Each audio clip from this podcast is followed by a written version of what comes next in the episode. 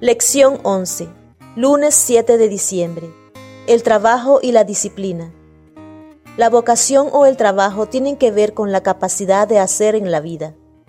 Incluso los que tienen trabajos más intelectuales terminan de alguna manera haciendo trabajo físico de algún tipo, aunque eso signifique simplemente presionar las teclas de la computadora.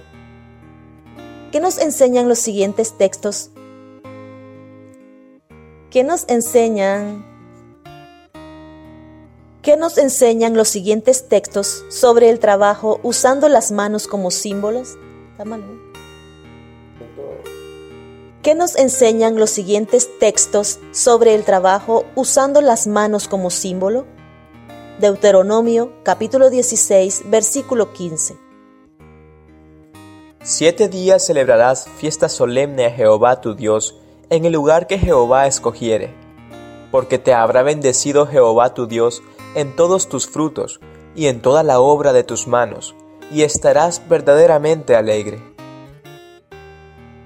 Eclesiastés capítulo 9 versículo 10 Todo lo que te viniere a la mano para hacer, hazlo según tus fuerzas, porque en el Seol, a donde vas, no hay obra, ni trabajo, ni ciencia, ni sabiduría.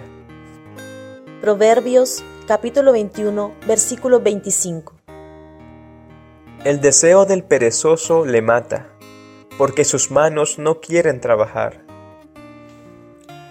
Jeremías capítulo 1 versículo 16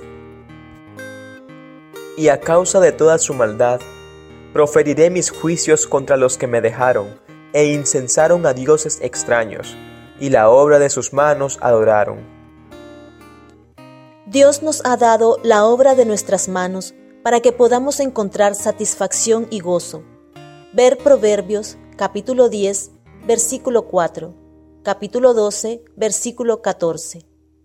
En psicología, la autoeficacia describe la creencia de que cada persona tiene la capacidad de lograr algo significativo en la vida la autoeficacia no aumenta al repetir, creo que puedo, creo que puedo. Lo único que realmente lo único que realmente aumenta la autoeficacia es hacer algo. Si bien la obra de nuestras manos es una bendición de Dios para nosotros, ver Salmos capítulo 90 versículo 17, y nos permite vivir una vida significativa, el plan supremo de Dios es que la obra de nuestras manos sea una bendición para los demás.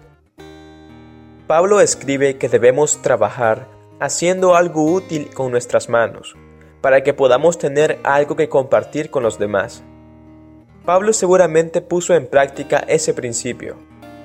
Ustedes mismos saben bien que estas manos se han ocupado de mis propias necesidades y de la de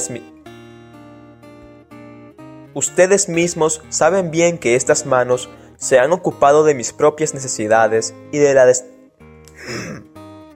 y de las de mis compañeros.